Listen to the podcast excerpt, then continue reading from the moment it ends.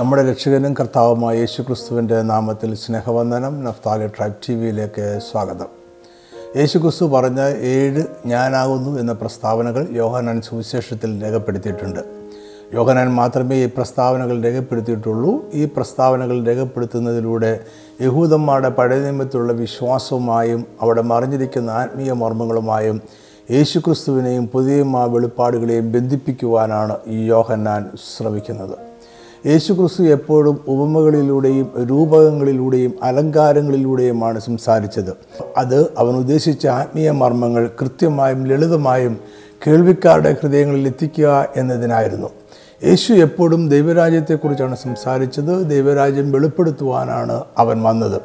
ദൈവരാജ്യം വീണ്ടെടുക്കുവാനാണ് അവൻ ജനിച്ചത്. അതിനാൽ യേശുക്രിസ്തു പറഞ്ഞ ഞാനാകുന്നു എന്ന പ്രസ്താവനകളും ദൈവരാജ്യത്തിന്റെ മർമ്മങ്ങൾ ആണ് വെളിപ്പെടുത്തുന്നത്. ഗ്രീക്ക് ഭാഷയിൽ ഈഗോ എയ്മി എന്ന വാക്കിന്റെ അർത്ഥം അത് ഞാനാകുന്നു എന്നാണ്. അതൊരു വ്യക്തിയെ തിരിച്ചറിയുവാനായി പറയുന്ന പദമായിരുന്നു. ഒപ്പം തന്നെ അത് ഞാൻ തന്നെയാണ് എന്നും ഞാൻ മാത്രമാണ് എന്നും ഉറപ്പിച്ചു പറയുവാനും ഇതേ പദം ഗ്രീക്കുകാർ ഉപയോഗിച്ചിരുന്നു. ഈ അർത്ഥം യേശുക്രിസ്തു പറഞ്ഞ ഞാനാകുന്നു എന്ന പ്രസ്താവനകളിലും കാണാം. ഞാനാകുന്നു എന്നത് ഞാനല്ലാതെ മറ്റാരുമില്ല എന്ന് തോന്നി നൽകുന്നു. മറ്റൊരു ദേവന്റെയോ മനുഷ്യന്റെയോ അവകാശവാദങ്ങളെ അത് റദ്ദാക്കുന്നു. അതായത് യേശു ക്രിസ്തു പറഞ്ഞ ഞാനാകുന്നു പ്രസ്താവനകൾ അവൻ ദൈവമാണ് എന്ന് വ്യക്തമാക്കുകയാണ്. ഈ പ്രസ്താവനകൾക്ക് എല്ലാം പൊതുവായ ചില രീതികളുണ്ട്. ഇതെല്ലാം ആലങ്കാരികമായ രൂപകങ്ങളാണ്. ഈ രൂപകങ്ങളിലെ പ്രധാന ബിന്ദു യേശുക്രിസ്തുവാണ്. ഈ പ്രസ്താവനകൾക്ക് ശേഷം യേശു ക്രിസ്തു അതിനൊരു വിശദീകരണം കൂടി നൽകുന്നുണ്ട്. അത് യേശു ഉദ്ദേശിച്ച ആത്മീയ മർമ്മം എന്താണ് എന്ന് കൃത്യമായി പറയുന്നു. മറ്റു വ്യാഖ്യാനങ്ങൾക്കോ തെറ്റിദ്ധാരണകൾക്കോ അതിൽ ഇടമില്ല. അതിനോടൊപ്പമോ മുമ്പോ ശേഷമോ ഒരു അത്ഭുത പ്രവൃത്തി ഉണ്ടായിരിക്കും. അതായത് പ്രസ്താവനകൾക്ക് ഒരു അത്ഭുത പ്രവൃത്തിയുടെ പശ്ചാത്തലം ഉണ്ടായിരിക്കും. ഇത് പ്രസ്താവനകളെ കൂടുതൽ വ്യക്തത ഉള്ളതാക്കുന്നു.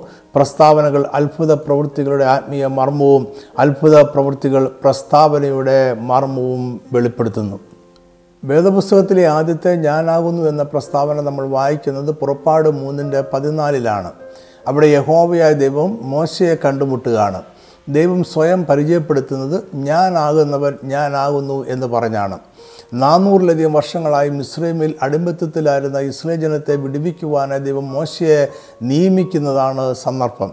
എന്നാൽ ഇസ്രേ ജനത്തിന്റെ അടുക്കൽ മോശ ചെന്നിട്ട് വാക്തത്വ ദേശത്തെക്കുറിച്ചോ ദൈവം പ്രത്യക്ഷം അതിനെക്കുറിച്ചോ ദൈവം അവരെ വിടിവിക്കുവാൻ പോകുന്നു എന്നോ പറഞ്ഞാൽ ആരും വിശ്വസിക്കുകയില്ല. മോശ ആരെയാണ് കണ്ടത്? ആരാണ് മോശയോട് സംസാരിച്ചത് എന്ന് അവൻ ജനത്തോടെ പറയേണ്ടി വരും. അതിനാൽ മോശ കണ്ട ദൈവത്തിന്റെ നാമം എന്ത് എന്ന് ഇസ്രാജനം ചോദിച്ചാൽ അതിനെന്ത് മറുപടി പറയണം എന്ന് അവൻ ദൈവത്തോട് ചോദിച്ചു. ഇത് വളരെ രസകരമായ ഒരു ചോദ്യമാണ്. ദൈവത്തിന്റെ നാമം എന്ത് എന്ന് മോശ ചോദിച്ചു എന്ന് പറയുമ്പോൾ അതുവരെ മോശയ്ക്ക് പോലും ദൈവത്തിന്റെ നാമം എന്ത് എന്ന് അറിയുകയില്ലായിരുന്നു എന്ന് വ്യക്തമാണ്. അതുവരെ ഒരു പേരിൽ അറിയപ്പെടാതിരുന്ന ദൈവത്തിന് ഒരു നാമം ഉണ്ടായിരിക്കുമെന്നും മോശ ചിന്തിച്ചു. ഇസ്രായേൽ ജനവും അന്ന് വരെ അവരുടെ പിതാക്കന്മാരുടെ ദൈവത്തിന്റെ നാമം എന്ത് എന്ന് അറിഞ്ഞിട്ടില്ല. എങ്കിലും അവർ അത് മോശയോട് ചോദിച്ചേക്കാമെന്ന് മോശ ചിന്തിച്ചു. എന്തുകൊണ്ടാണ് മോശ ഇങ്ങനെ ചിന്തിച്ചത്? മോശയുടെ കാലമായപ്പോഴേക്കും ഇസ്രായേൽ ജനം നാനൂറിലധികം വർഷങ്ങളായി മിസ്രൈമിൽ അടിമകളായി ജീവിക്കുകയായിരുന്നു. മിസ്രൈമിലേക്ക് കുടിയേറി താമസിച്ച് അവരുടെ പൂർവപിതാക്കന്മാരുടെ അവരുടെ തലമുറയും മരിച്ചു കഴിഞ്ഞു. മിസ്രൈമിലെ ദേവന്മാരിൽ നിന്നും വ്യത്യസ്തനായ ഒരു ദൈവമാണ് അവരുടെ പിതാക്കന്മാരുടെ ദൈവമെന്ന് അവർക്ക് അറിയാം. എന്നാൽ ആ ദൈവത്തിന്റെ പേര് അവർക്ക് അറിയില്ല. ആദ്യ തലമുറകൾ മരിച്ചു കഴിഞ്ഞപ്പോൾ ഇസ്രായേലിൽ ചിലരെങ്കിലും ഇസ്രൈമ ദേവന്മാരെയും അവരുടെ പിതാക്കന്മാരുടെ ദൈവത്തോടൊപ്പം ആരാധിച്ചിരുന്നു എന്നതിന് വേദപുസ്തകത്തിൽ തെളിവുകളുണ്ട്. മിസ്രൈമിൽ അനേകം ദേവന്മാരുണ്ടായിരുന്നുവെങ്കിലും അവർക്ക് ഓരോരുത്തർക്കും പ്രത്യേകം പേരുകളുണ്ടായിരുന്നു. മിസ്രൈമ ദേവന്മാർക്ക് പ്രത്യേകം രൂപങ്ങളും ഉണ്ടായിരുന്നു. അവരുടെ ദേവന്മാരെ അവർ ജീവജാലങ്ങളുടെയും പ്രകൃതി വിഭവങ്ങളുടെയും പേരിലും രൂപത്തിലും ആരാധിച്ചു. ഈ പശ്ചാത്തലത്തിൽ ജനിച്ച് ജീവിച്ചു വന്ന മോശയും ഇസ്രായേലും അവരുടെ പിതാക്കന്മാരുടെ ദൈവത്തിനും ഒരു പേരുണ്ടായിരിക്കുമെന്ന് ചിന്തിക്കുന്നത് സ്വാഭാവികം മാത്രമാണ്. അതാണ് മോശ ദൈവത്തോട് ചോദിച്ചതും ഇസ്രായേലും ചോദിക്കുമെന്ന് പ്രതീക്ഷിച്ചതും. എന്നാൽ മിശ്രൈമ ദേവന്മാർക്കുള്ളതുപോലെ ഒരു പേരിൽ ഒതുങ്ങി നിൽക്കുവാൻ ദൈവത്തിന് കഴിയുകയില്ല. അവൻ ജാതീയ ദേവന്മാരെ പോലെയുള്ള മറ്റൊരു ദൈവമല്ല. അവൻ മിശ്രൈമ ദേവന്മാർക്ക് തുല്യനല്ല. ദൈവത്തെ ജാതീയ ദേവന്മാരുമായി തുലനം ചെയ്യുവാൻ കഴിയുകയില്ല അവൻ മിശ്രീമിയ ദേവന്മാരുടെ ശത്രുവല്ല. മിശ്രീമ ദേവന്മാരെ അവൻ വെല്ലുവിളിക്കുന്നില്ല. അവരോട് ദൈവം മത്സരിക്കുന്നതും ഇല്ല. കാരണം അവൻ മാത്രമാണ് ഏക സത്യദൈവം. മിശ്രൈമ ദേവന്മാർ മനുഷ്യരുടെ സങ്കല്പങ്ങളും കൈപ്പണിയും വ്യാജവുമാണ്. ദൈവം നിത്യനായി വസിക്കുന്ന ദൈവമാണ്. അവന് സമയമോ കാലങ്ങളോ ഇല്ല. അവൻ ആരംഭവും അവസാനവുമില്ല അവൻ സൃഷ്ടിക്കപ്പെട്ടതല്ല. അവനാണ് സകലതും സൃഷ്ടിച്ചത്. അവൻ നിത്യതയാണ്. അതിനാൽ അവൻ എപ്പോഴും ആകുന്നവനാണ്. അവൻ ഞാനാകുന്നു എന്നതാണ്. സർവശക്തനായ സാക്ഷാൽ ദൈവത്തിനൊരു പേരിന്റെ ആവശ്യമില്ലായിരുന്നു. പേര് ഒരു വ്യക്തിയെ മറ്റൊരാളിൽ നിന്നും തിരി വേർതിരിച്ച് കാണിക്കുവാനുള്ളതാണ്. എന്നാൽ ദൈവം ഒരാൾ മാത്രമേ ഉള്ളൂ. അദ്ദേഹത്തെ വേർതിരിച്ച് കാണിക്കുവാൻ മറ്റൊരാൾ ദൈവമായി ഇല്ല ദൈവത്തിന് പേരിന്റെ ആവശ്യമില്ല. കാരണം ദൈവം ദൈവമാണ് അവൻ മാത്രമാണ് ദൈവം. അതിനാൽ ദൈവം ഇങ്ങനെ മറുപടി പറഞ്ഞു. പുറപ്പാട് മൂന്നിന്റെ പതിനാല്. അതിന് ദൈവം മോശയോട് ഞാനാകുന്നവൻ ഞാനാകുന്നു. ഞാനാകുന്നു എന്നുള്ളവൻ എന്നെ നിങ്ങളുടെ അടുക്കൽ അയച്ചിരിക്കുന്നു എന്നിങ്ങനെ നീ ഇസ്രേ മക്കളോട് പറയണമെന്ന് കൽപ്പിച്ചു. ഇവിടെ ഞാനാകുന്നു എന്നതാണ് ദൈവത്തിന്റെ നാമം. ഈ നാമത്തിൽ ദൈവത്തിന്റെ എല്ലാ ആത്മീയ മർമ്മവും സ്വഭാവ വിശേഷങ്ങളും സത്വവും അസ്തിത്വവും അടങ്ങിയിട്ടുണ്ട്. ദൈവത്തെക്കുറിച്ച് നമ്മൾ അറിയേണ്ടതെല്ലാം ഈ നാമത്തിൽ അടങ്ങിയിട്ടുണ്ട്. യേശുക്രിസ്തുവിന് മുമ്പേ ജീവിച്ചിരുന്ന ഗ്രീക്ക് തത്വചിന്തകനായിരുന്ന പ്ലേറ്റോ അദ്ദേഹത്തിന്റെ പാർമനൈഡ്സ് എന്ന കൃതിയിൽ ദൈവത്തെക്കുറിച്ച് ചില പരാമർശങ്ങൾ നടത്തിയിട്ടുണ്ട്. ദൈവത്തിന്റെ പ്രകൃതിയെ ശരിയായി വെളിപ്പെടുത്തുവാൻ യാതൊന്നിനാലും കഴിയുകയില്ല എന്നാണ് അദ്ദേഹം പറഞ്ഞത്. ഒരു പേരും അവന് നൽകുവാൻ കഴിയുകയില്ല എന്നും പ്ലേറ്റോ പറഞ്ഞു. പ്ലേറ്റോയുടെ അഭിപ്രായം കൂടി പരിഗണിച്ചാൽ മോശയ്ക്ക് വെളിപ്പെട്ട ദൈവം സ്വയംഭൂവാണ് സ്വയം നിലനിൽക്കുന്നതാണ് നിത്യമാണ് മനുഷ്യന് പൂർണമായി ഗ്രഹിക്കുവാൻ കഴിയാത്തവനാണ്. ദൈവം മോശയോട് പറഞ്ഞ അതേ വാക്കുകൾ യേശു ക്രിസ്തു തന്നെക്കുറിച്ച് പറയുവാൻ ഉപയോഗിച്ചപ്പോൾ അവൻ ദൈവമാണ് എന്നും ദൈവതുല്യനാണ് എന്നും അവകാശപ്പെടുകയായിരുന്നു. യേശു ക്രിസ്തുവാണ് ആരംഭവും ഇപ്പോഴുള്ളതും അവസാനവും അവനാണ് ഇസ്രയേലിയ പിതാക്കന്മാരെ അബ്രഹാമിന്റെയും ഇസഹാക്കിന്റെയും യാക്കോബിന്റെയും ദൈവം. അവരെ മിസ്രൈമിയ അടിമത്തത്തിൽ നിന്നും വിടുവിച്ചത് ക്രിസ്തുവാണ്. അവന് മാത്രമേ ഇസ്രയേലിയെ പാപത്തിൽ നിന്നും പിശാചിൽ നിന്നും വിടുവിക്കുവാൻ കഴിയൂ. അവൻ മാത്രമാണ് സത്യ ദൈവം. യേശു ക്രിസ്തു ഞാനാകുന്നു എന്ന് പറഞ്ഞപ്പോൾ അവൻ വർത്തമാന കാലത്തിലാണ് സംസാരിച്ചത്.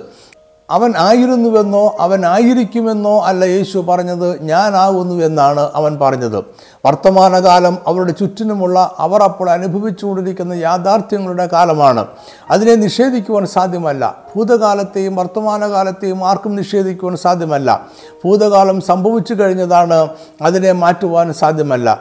അതിനെ നിഷേധിക്കുന്നതിൽ അർത്ഥവുമില്ല. വർത്തമാനകാലം യാഥാർത്ഥ്യങ്ങളാണ്. അതിനെ നിഷേധിക്കുവാൻ സാധ്യമല്ല. അതിനോട് മത്സരിക്കുവാനും കഴിയുകയില്ല. അതിനെ വ്യത്യാസപ്പെടുത്തുവാനും കഴിയുകയില്ല. ഭാവി കാലം ഇനി സംഭവിച്ചിട്ടില്ലാത്ത കാലമാണ്. അതിനെക്കുറിച്ച് മനുഷ്യന് നിശ്ചയമില്ല. അതിനാൽ അതിനെ നിഷേധിക്കുവാനോ വ്യത്യസ്തമായി നിർവചിക്കുകയോ ആകാം. നമ്മുടെ പ്രാർത്ഥനകൾക്ക് ഭൂതകാലത്തെയോ വർത്തമാനകാലത്തെയോ മാറ്റുവാൻ കഴിയുകയില്ല. പ്രാർത്ഥനകൾക്ക് ഭാവി കാലത്തെ മാത്രമേ മാറ്റുവാൻ കഴിയുള്ളൂ. എന്നാൽ യേശു ഭൂതകാലമോ ഭാവി കാലമോ ഉപയോഗിച്ചില്ല. കാരണം അവന് ഭൂതകാലവും ഭാവി കാലവും ഇല്ല. അവനെല്ലാം വർത്തമാന കാലമാണ്. അവൻ നിത്യതയാണ്. ഈ ആത്മീയ മർമ്മം ജനത്തെ അറിയിക്കുക എന്നതായിരുന്നു യേശു പറഞ്ഞ ഞാനാകുന്നു എന്ന പ്രസ്താവനയുടെ ലക്ഷ്യം. യേശു പറഞ്ഞ ആദ്യത്തെ ഞാനാകുന്നു പ്രസ്താവന യോഹനൻ ആറിന്റെ മുപ്പത്തി അഞ്ചിലാണ് രേഖപ്പെടുത്തിയിരിക്കുന്നത്. വാക്യം ഇങ്ങനെയാണ്. യേശു അവരോട് പറഞ്ഞത് ഞാൻ ജീവന്റെ അപ്പമാകുന്നു. എന്റെ അടുക്കൽ വരുന്നവന് വിശക്കുകയില്ല എന്നിൽ വിശ്വസിക്കുന്നവൻ ഒരു നാളും ദാഹിക്കുകയും ഇല്ല. ഇതേ വാചകം യേശു ക്രിസ്തു അതേ അധ്യായം നാൽപ്പത്തെട്ടാം വാക്യത്തിലും അമ്പത്തി എട്ടാം വാക്യത്തിലും ആവർത്തിക്കുന്നുണ്ട്. അയ്യായിരത്തിലധികം പേരെ അപ്പവും മീനും കൊടുത്ത് തൃപ്തിപ്പെടുത്തിന് ശേഷമാണ് യേശു ക്രിസ്തു ഈ പ്രസ്താവന പറയുന്നത്. അതിന്റെ പശ്ചാത്തലം ഇങ്ങനെ ആയിരുന്നു. ഗലീല കടലിന് സമീപത്തുള്ള ഒരു ചെറിയ കുന്നിന് മുകളിൽ നിന്നുകൊണ്ട് യേശു ദൈവരാജ്യത്തിന്റെ പ്രമാണങ്ങൾ ജനങ്ങളെ പഠിപ്പിക്കുകയായിരുന്നു. അയ്യായിരത്തിലധികം പുരുഷന്മാർ തന്നെ അവിടെ ഉണ്ടായിരുന്നു. കൂട്ടത്തിൽ സ്ത്രീകളും കുട്ടികളും വേറെ ഉണ്ടായിരുന്നു. യേശുവിന്റെ പ്രഭാഷണം അവസാനിപ്പിച്ചപ്പോൾ ജനത്തിന് ആഹാരം കൊടുക്കണമെന്ന് അവൻ ആഗ്രഹിച്ചു. അവരുടെ ഇടയിൽ ഒരു കുട്ടിയുടെ കയ്യിൽ അഞ്ചപ്പവും രണ്ട് മീനും ഉണ്ടായിരുന്നു. മറ്റാരുടെയും കയ്യിൽ യാതൊന്നും ഉണ്ടായിരുന്നില്ല എന്നോ യേശുക്രിസ്തു ഈ അപ്പത്തെ മീനിനെ മാത്രമേ ഉപയോഗിച്ചുള്ളൂ എന്നോ നമുക്ക് അനുമാനിക്കാം. യേശുക്രിസ്തു ഈ അപ്പത്തെ മീനിനെ വാഴ്ത്തി അനുഗ്രഹിച്ച് ശിഷ്യന്മാരുടെ പക്കൽ ഏൽപ്പിച്ചു എല്ലാവർക്കും കൊടുക്കുവാൻ കൽപ്പിച്ചു. ശിഷ്യന്മാർ ഓരോരുത്തർക്ക് കൊടുക്കും തോറും അപ്പവും മീനും വർദ്ധിച്ചു വന്നു. അങ്ങനെ എല്ലാവരും ഭക്ഷിച്ച് തൃപ്തരായതിനു ശേഷം പന്ത്രണ്ട് കൊട്ട അപ്പവും മീനും ശേഷിച്ചു. ഈ അത്ഭുത പ്രവൃത്തികൾക്ക് ശേഷം യേശുവും ശിഷ്യന്മാരും കടലിന്റെ മറുകരയിലെ കവർണഹൂം എന്ന സ്ഥലത്തേക്ക് പോയി. അടുത്ത ദിവസം അനേകം ജനങ്ങൾ യേശുവിനെ കാണുവാനായി ഗലീലിൽ നിന്നും കവർണഭൂമിൽ ചെന്നു. യേശു ഇവരോട് ദൈവരായത്തെക്കുറിച്ച് വീണ്ടും സംസാരിച്ചു. അവൻ അവരോട് പറഞ്ഞു അവൻ ചെയ്ത അത്ഭുത പ്രവൃത്തിയെ അവൻ മഷികാണ് എന്നതിന്റെ അടയാളമായി മനസ്സിലാക്കിയത് കൊണ്ടല്ല അപ്പം തിന്ന് തൃപ്തരായതുകൊണ്ടാണ് അവർ യേശുവിനെ അന്വേഷിച്ച് കവർന്നുഭൂമിലും ചെന്നത്. യേശു പറഞ്ഞു ഇതാണ് അവൻ ചെയ്ത എല്ലാ അത്ഭുതങ്ങളും ഒരു അടയാളമാണ്. അവൻ വലിയൊരു കൂട്ടം ജനത്തെ ഒന്നുമില്ലായ്മയിൽ നിന്നും ഭക്ഷണം നൽകി പോഷിപ്പിച്ചതും ഒരു അടയാളമാണ്. അത് അവർക്ക് അങ്ങനെ മനസ്സിലാക്കുവാൻ കഴിഞ്ഞില്ല. എങ്കിലും യേശു അത് വിശദീകരിച്ച് കൊടുത്തു. മുഖപരിയായി യേശു പറഞ്ഞു നശിച്ചു പോകുന്ന ഭൗതികമായ ആഹാരത്തിന് ലക്ഷ്യമാക്കാതെ എന്നേക്കും നിലനിൽക്കുന്ന ആത്മീയ ആഹാരത്തിനായി അവർ ആഗ്രഹിക്കണം. ഈ ആത്മീയ ആഹാരം യേശു ക്രിസ്തു അവർക്ക് നൽകും. അതിനായി പിതാവായ ദൈവം അവനെ മുദ്രയിട്ടിരിക്കുന്നു. അതിനാൽ യേശുവിന് മാത്രമേ ആത്മീയ ആഹാരം നൽകുവാൻ കഴിയൂ. ഉടൻ തന്നെ യേശുവിനെ കേട്ടുകൊണ്ടിരുന്ന യഹൂദജനം പഴയ നിയമത്തിലെ ഒരു സംഭവം ഓർത്തു. മരുഭൂമിയിൽ അവരുടെ പിതാക്കന്മാർ നാൽപ്പത് വർഷങ്ങൾ അലഞ്ഞു നടന്നപ്പോൾ ദൈവം അവർക്ക് ആകാശത്തു നിന്നും ആഹാരം പൊഴിച്ചു കൊടുത്തു. അവർ അതിനെ മന്ന എന്ന് വിളിച്ചു മന്ന സ്വർഗീയ ആഹാരമായിരുന്നു.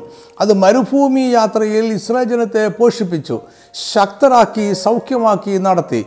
അവർ വാക്തത്വ ദേശത്ത് എത്തുന്നത് വരെ അവർക്ക് സ്വർഗം മന്ന കൊടുത്തുകൊണ്ടിരുന്നു. ജനം ഈ സംഭവം ഓർത്തു അവർ ഇത് ഓർക്കണമെന്നും യേശു ആഗ്രഹിച്ചു.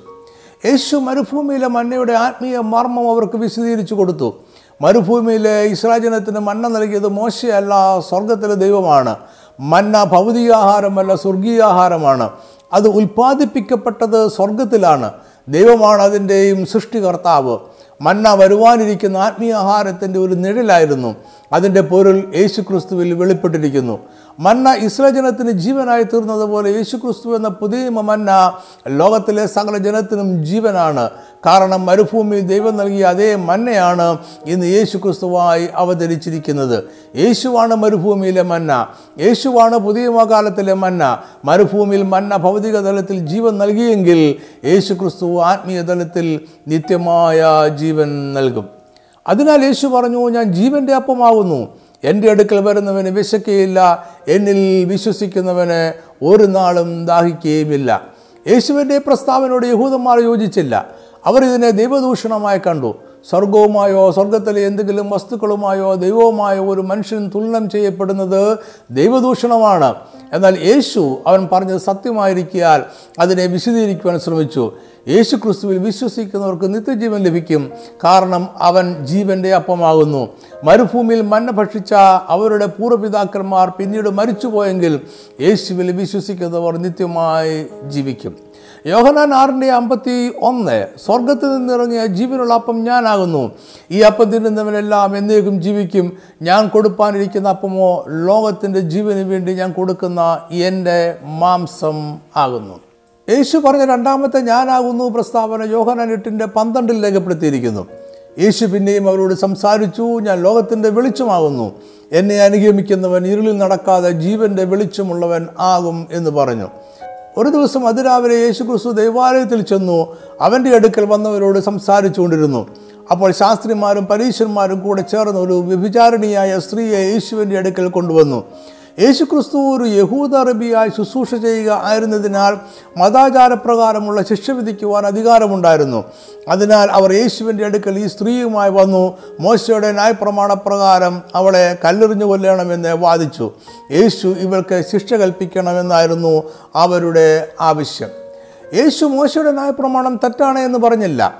അതിനെ തിരുത്തുവാനോ റദ്ദാക്കുവാനോ യേശു ശ്രമിച്ചില്ല. എന്നാൽ യേശു അതിലെ ശിക്ഷ നടപ്പാക്കേണ്ടവർക്കുള്ള യോഗ്യതയെക്കുറിച്ചൊരു വ്യാഖ്യാനം നടത്തി. യേശു ക്രിസ്തു ന്യായപ്രമാണത്തെ പുതിയതായി വ്യാഖ്യാനിക്കുകയായിരുന്നു. ഈ സ്ത്രീ ചെയ്ത പാപം മരണയോഗം തന്നെയാണ്. എന്നാൽ പാപമില്ലാത്തവർ വേണം ആദ്യം അവളെ കല്ലെറിയുവാൻ. യഹൂദന്മാർ ഈ വിധിയിൽ പകച്ചുപോയി.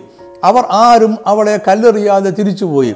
യഥാർത്ഥത്തിൽ യേശു പറഞ്ഞ ശിക്ഷാവിധി അനുസരിച്ച് അവളെ കല്ലെറിയുവാൻ യോഗ്യതയുണ്ടായിരുന്ന ഒരു വ്യക്തി അവിടെ ഉണ്ടായിരുന്നു. അത് യേശു ആയിരുന്നു. എന്നാൽ ആ അദ്ദേഹം അവളെ കല്ലെറിഞ്ഞില്ല പകരം പോക ഇനി പാപം ചെയ്യരുത് എന്ന ഉപദേശം നൽകി അവളെ സ്വതന്ത്രയായി വിട്ടു. ഈ സംഭവത്തിന് ശേഷം പന്ത്രണ്ടാം വാക്യത്തിൽ യേശു പറഞ്ഞു ഞാൻ ലോകത്തിന്റെ വെളിച്ചമാകുന്നു. എന്നെ അനുഗമിക്കുന്നവൻ ഇരുളിൽ നടക്കാതെ ജീവന്റെ വെളിച്ചമുള്ളവനാകും. പാപത്തിന്റെ അന്ധകാരത്തിൽ ജീവിക്കുന്നവർക്ക് യേശു ജീവന്റെ പ്രകാശമാണ്. പാപത്തിന് ശിക്ഷാവിധിയിൽ ശാപത്തിനും നിത്യമായ മരണത്തിനും വിധിക്കപ്പെട്ടിരിക്കുന്നവർക്ക് യേശു നിത്യപ്രകാശവും സ്വാതന്ത്ര്യമാണ് അവൻ പാപികൾക്കും പാർശ്വവൽക്കരിക്കപ്പെട്ടവർക്കും നിന്ദിക്കപ്പെട്ടവർക്കും ശവിക്കപ്പെട്ടവർക്കും വിധിക്കപ്പെട്ടവർക്കും രോഗികൾക്കും അനാഥർക്കും പരദേശിക്കും വിധവയ്ക്കും ജീവന്റെ നിത്യപ്രകാശമാണ്. അവന്റെ പ്രകാശം അവരിൽ വസിക്കും അവർ വെളിച്ചമായി തീരും. ഇതേ പ്രസ്താവന യേശു ക്രിസ്തു യോഹാനാൻ ഒമ്പതിലും ആവർത്തിക്കുന്നുണ്ട്. യേശു ശിഷ്യന്മാരും ദൈവാലയം വിട്ടു പോകുമ്പോൾ അവർ ഒരു കുരുടനായ മനുഷ്യനെ കണ്ടു. അവൻ ജനനം മുതൽ കുരുടനായിരുന്നു. യഹൂദന്മാരുടെ വിശ്വാസം അനുസരിച്ച് അന്ധത കുഷ്ഠം അതുപോലെയുള്ള ചില രോഗങ്ങൾ പാപത്തിന്റെ ഫലമായിട്ടുണ്ടാകുന്നതാണ്. ഒന്നുകിൽ ആ രോഗി പാപം ചെയ്തിട്ടുണ്ടാകണം അല്ലെങ്കിൽ അവന്റെ മാതാപിതാക്കന്മാർ പാപം ചെയ്തിട്ടുണ്ടായിരിക്കണം. യേശുവിന്റെ ശിഷ്യന്മാരും യഹൂദന്മാർ ആയിരുന്നതിനാൽ അവരും ഈ വിശ്വാസം പങ്കിട്ടിരുന്നു. അതിനാൽ അവർ യേശുവിനോട് ചോദിച്ചു ഇവൻ കുരുടൻ ആയിരിക്കുന്നത് അവന്റെ പാപം നിമിത്തമാണോ? അതോ അവന്റെ മാതാപിതാക്കന്മാർ ചെയ്ത പാപം നിമിത്തം ആണോ? അവൻ ജനനം മുതൽ കുരുടൻ ആയിരുന്നതിനാൽ അത് അവന്റെ പാപം നിമിത്തമല്ല. അപ്പോൾ അവന്റെ അന്ധത അവന്റെ മാതാപിതാക്കന്മാരുടെ പാപനിമിത്തം ആയിരിക്കണം. എന്നാൽ യേശു ഈ പാരമ്പര്യ വിശ്വാസത്തെ പിന്തുണച്ചില്ല. യേശു പറഞ്ഞു അവനോ അവന്റെ മാതാപിതാക്കന്മാരോ പാപികളായതുകൊണ്ടല്ല അവൻ കുരുടനായിരിക്കുന്നത്. ദൈവപ്രവൃത്തി അവങ്കൽ വെളിവാകേണ്ടതിനത്രേ. അതായത് യേശു അപ്പോൾ അവനെ സൗഖ്യമാക്കുവാൻ പോകുകയാണ് അവന്റെ അത്ഭുതകരമായ സൗഖ്യം ഒരു ദൈവപ്രവൃത്തിയാണ്. അതൊരു അടയാളമാണ്. അത് വെളിപ്പെടുവാനുള്ള അവസരത്തിനായിട്ടാണ് അവനിപ്പോൾ കുരുടനായി ഇരിക്കുന്നത്. ഇവിടെയും യേശുക്രിസ്തു നയപ്രമാണങ്ങളെയും യഹൂദ വിശ്വാസങ്ങളെയും പുനർവ്യാഖ്യാനം ചെയ്യുകയാണ്. യഹൂദന്മാർ അതുവരെ മനസ്സിലാക്കിയിരിക്കുന്നതിനും അപ്പുറം ചില ആത്മീയ മർമ്മങ്ങൾ കൂടിയുണ്ട്.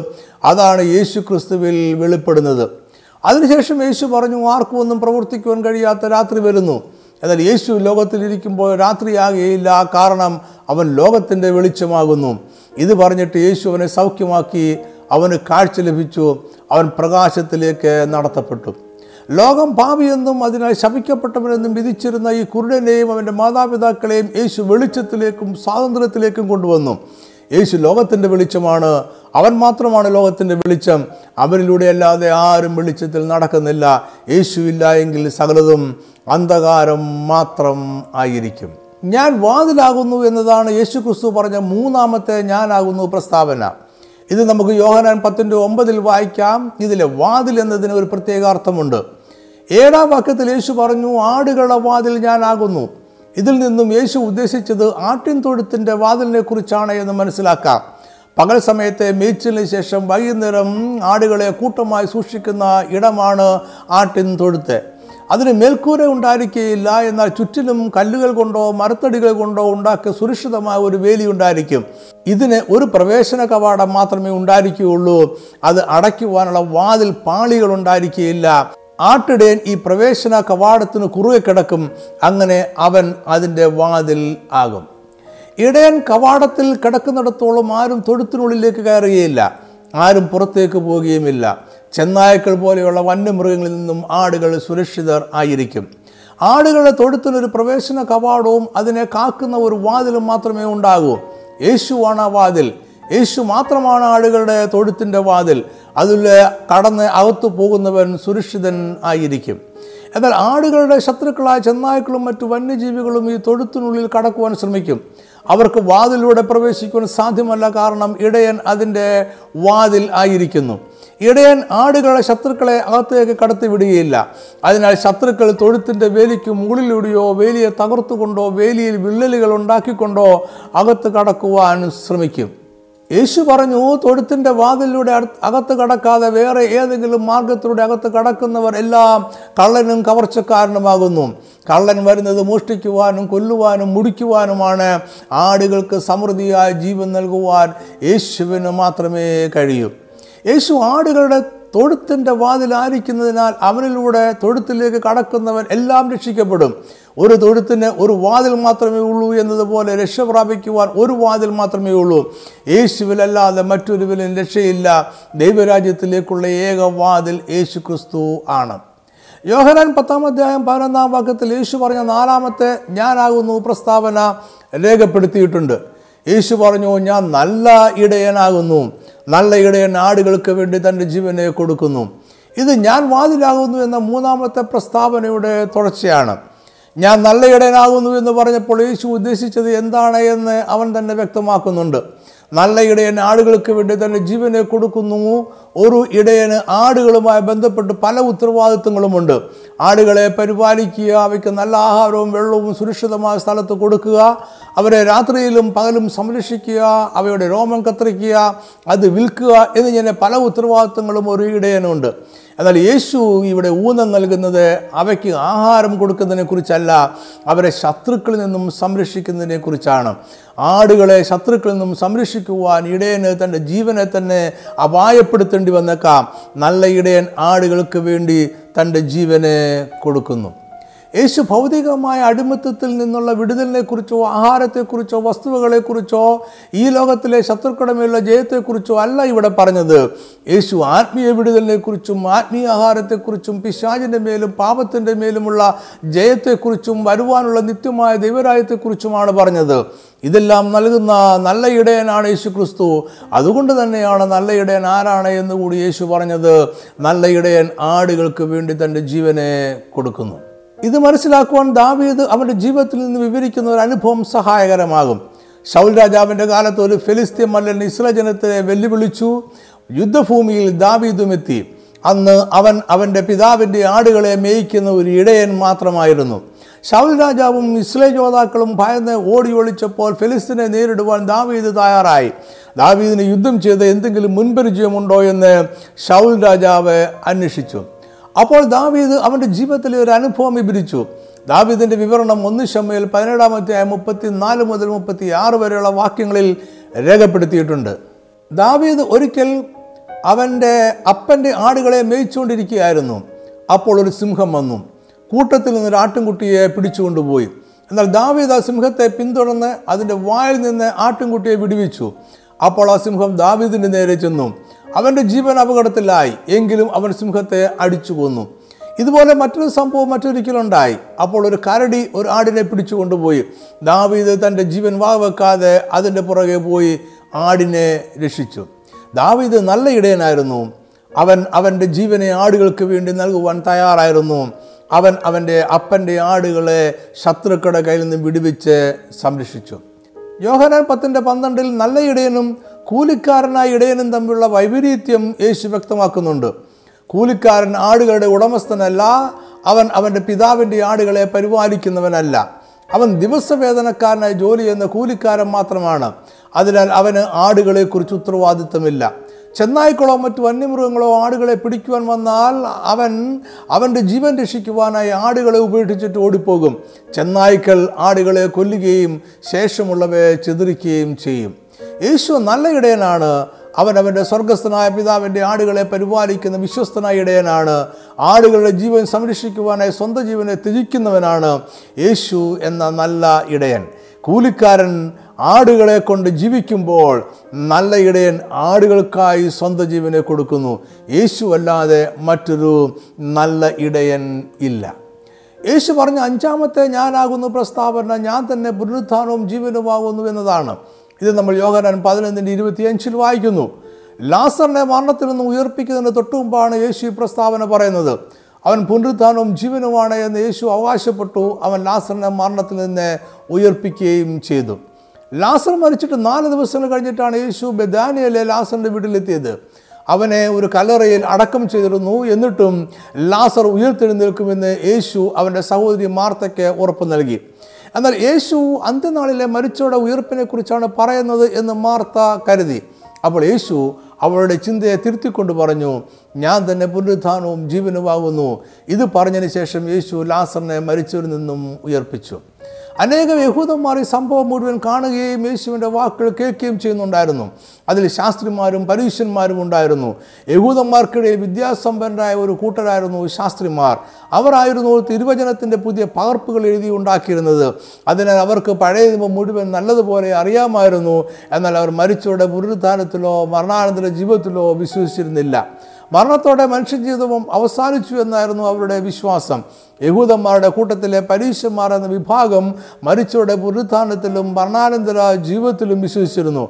ഈ രണ്ടു കൂട്ടരും കേൾക്കെയാണ് യേശു പറഞ്ഞത് ഞാൻ തന്നെ പുനരുത്ഥാനവും ജീവനുമാകുന്നു. എന്നിൽ വിശ്വസിക്കുന്നവൻ മരിച്ചാലും ജീവിക്കും. ജീവിച്ചിരിക്കുമ്പോൾ യേശുവിൽ വിശ്വസിക്കുന്നവൻ ആരും ഒരു നാളും മരിക്കയില്ല ഇത് പറയുക മാത്രമല്ല അത് സത്യമാണ് എന്ന് യേശു തെളിയിക്കുകയും ചെയ്തു.